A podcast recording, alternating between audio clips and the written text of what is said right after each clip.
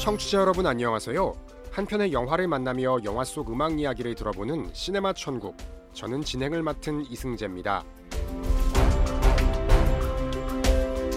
북한의 소방대는 화재 진압보다는 예방 위주의 업무를 한다고 하죠. 하지만 한국과 미국의 소방관은 화재 예방은 물론 불이 난 곳엔 즉시 달려가 목숨을 걸고 화재를 진압합니다. 당연히 국민들의 존경을 받는 직업이죠. 하지만 위험한 상황을 맞닥뜨리는 경우도 많습니다. 종종 화재를 진압하다가 사망한 소방관 소식을 들을 때마다 마음이 아프지 않을 수 없죠. 때론 가족마저도 뒤로 한 채 목숨을 걸고 불길로 뛰어드는 소방관들.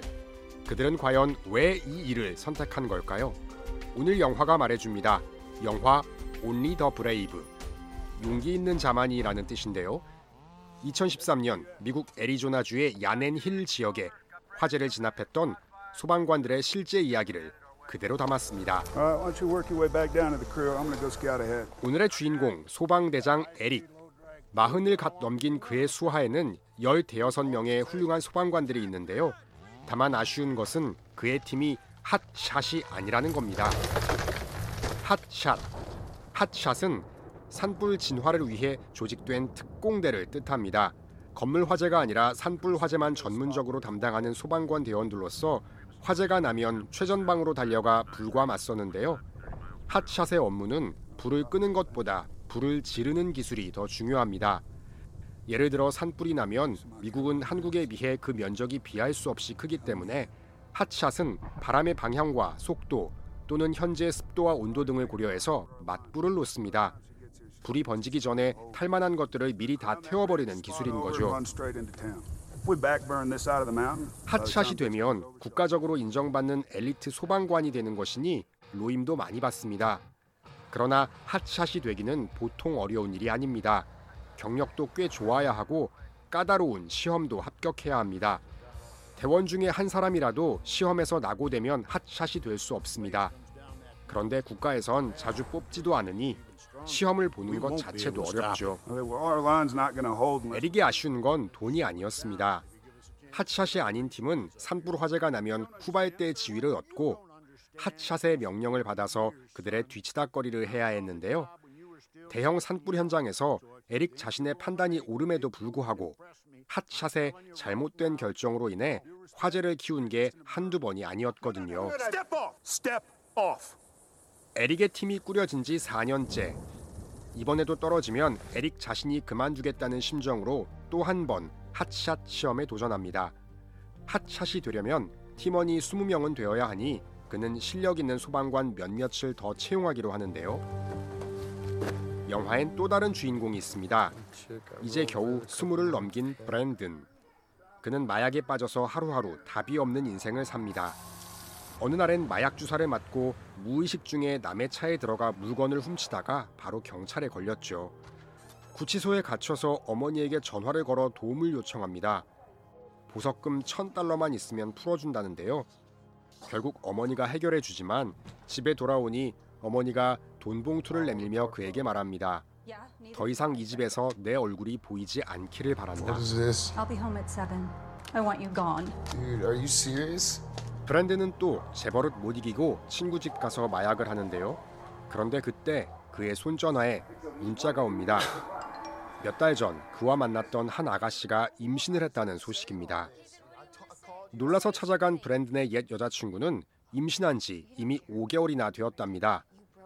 브랜든이 그동안 왜 말 안 했냐고 소리치니 여자친구는 오히려 비웃습니다. 그녀는 애초에 내게 의지할 생각은 조금도 없었다면서 나와 내 가족이 아이를 책임질 테니 너의 인생이나 똑바로 살랍니다. 그러는 사이 에릭의 소방대원들은 핫샷이 되기 위해 오늘도 열심히 체력 훈련을 합니다. 그런데 바로 여기에 브랜든이 면접을 보러 온 겁니다. 그와 같은 마을에 사는 한두 명 소방관들은 그를 알아봅니다. 약쟁이가 설마 소방관이 되겠다고? 다들 설마 설마 하죠. We got one slot open. You want to interview for it? Yeah, right now. 아이를 위해서 정신을 차려보겠다는 브랜든의 말에 에릭은 갈 곳 없는 불쌍한 인생 구제해 주는 셈으로 브랜든에게 기회를 주죠. 에릭은 브랜든에게 잠시 후 소방관들의 체력 훈련에 내가 적당히 따라오면 채용해 주겠다고 말합니다. 그렇게 이어진 구보 훈련. 빠른 속도로 근처 산을 타고 돌아와야 하는데 거리는 50km 정도 됩니다. 당연히 브랜드는 출발한 지 얼마 못 가 구토부터 하는데요. 그의 눈에 다른 소방관들은 저 앞으로 멀어져 보이지도 않습니다. 걷는 건지 뛰는 건지 브랜든이 땀을 뻘뻘 흘리며 쫓아가는데 그가 산 중턱에 올랐을 즈음 이미 다른 소방관들은 정상을 찍고 내려오고 있네요. 날이 저물어 해질 무렵 이미 한참 전에 도착한 소방관들이 짐을 정리하려는데 그제야 브랜든이 구보를 마치고 돌아옵니다. 에릭은 혀를 끌끌 차면서도 그를 채용하죠. You 6 a.m. Monday. 선배들은 처음엔 브랜든을 멀리하고 약쟁이라고 따돌리기도 하지만.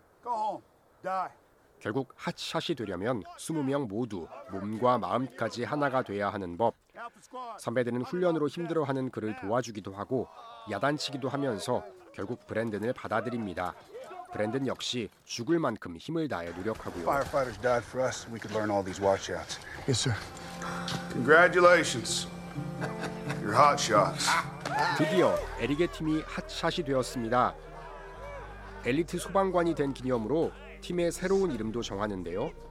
그래닛 마운틴 핫샷. 화강암산이라는 뜻입니다. 절대 불에 타지 않겠다는 각오죠. 그렇게 몇 달 지나니 브랜든의 예전 여자친구는 딸을 출산합니다. 브랜든은 딸이 사는 집에 자주 찾아가 기저귀와 분유를 대문 앞에 놓고 돌아옵니다. 아이 엄마도 창문 너머로 브랜든의 오가는 모습을 보면서 마음을 열게 되고 1년쯤 지나 결국 그를 가족으로 받아들이죠. Little guy. She looks like you. 그래닛 마운틴 핫샷은 뛰어난 활약을 합니다. 2008년 팀을 이루고 2012년 핫샷이 된 이후 수백만 평의 국유림을 화재로부터 보호하고 수많은 주택을 지켜냈으며 미국 전국적으로 많은 이들의 목숨을 살렸죠. 대원들 모두 한 달에 겨우 하루 이틀 집에 간 것을 제외하면 모두 산에만 있었으니 그들이 진압한 화재가 몇 건인지 수를 세기도 힘듭니다. 어느 날 위험한 화재 현장에서 브랜든이 뱀에 물립니다. Oh.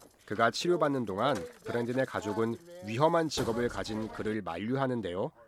한동안 고민하던 그는 결국 에릭에게 산불 담당 핫샷이 아닌 건물 화재 담당 소방관으로 좀 더 쉬운 직종으로 옮기겠다고 말하죠. 당연히 에릭은 화가 났죠. That's my daughter, Dad. That's it. So what? So what? I mean, do you think anyone's gonna hire a cheese dick like you on the 사실? 핫샷 대원들은 엘리트 소방관이라는 경력을 토대로 일이 쉬운 건물 화재 소방관으로 자주 옮겨왔고요. 또한 이는 에릭 자신의 고민이기도 했습니다.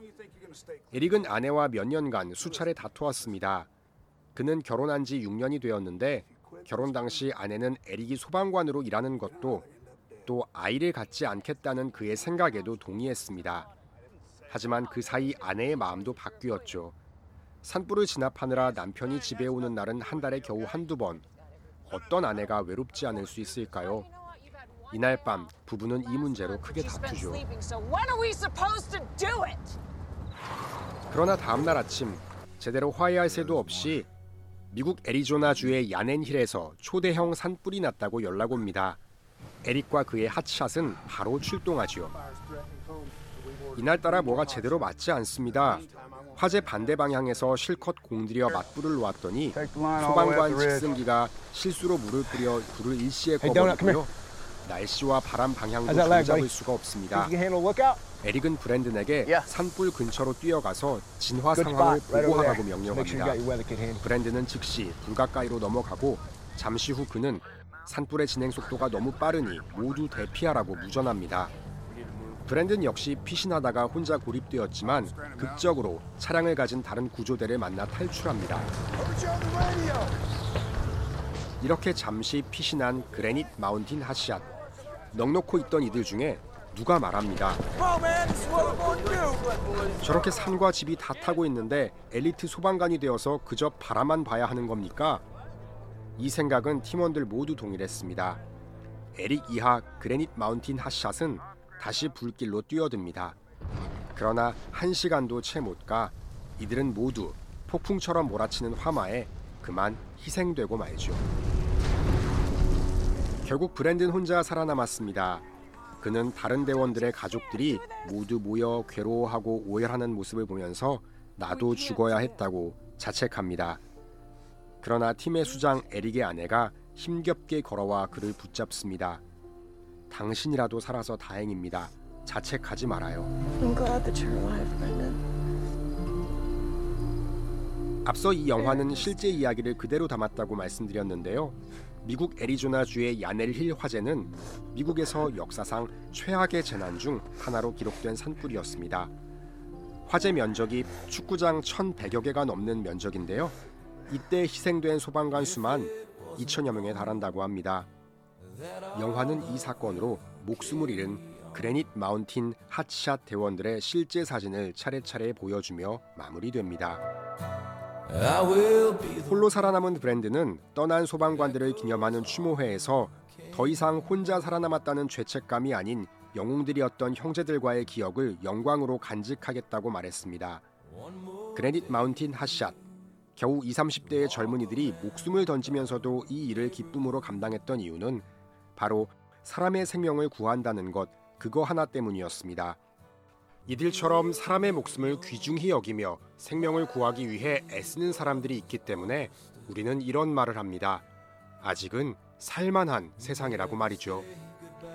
영화에 삽입된 노래 Hold the Light 들려드리며 방송 마칩니다. 지금까지 시네마 천국이었습니다.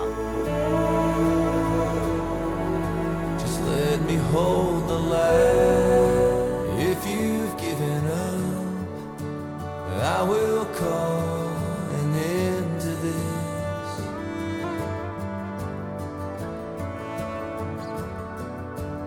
I will be a rock from my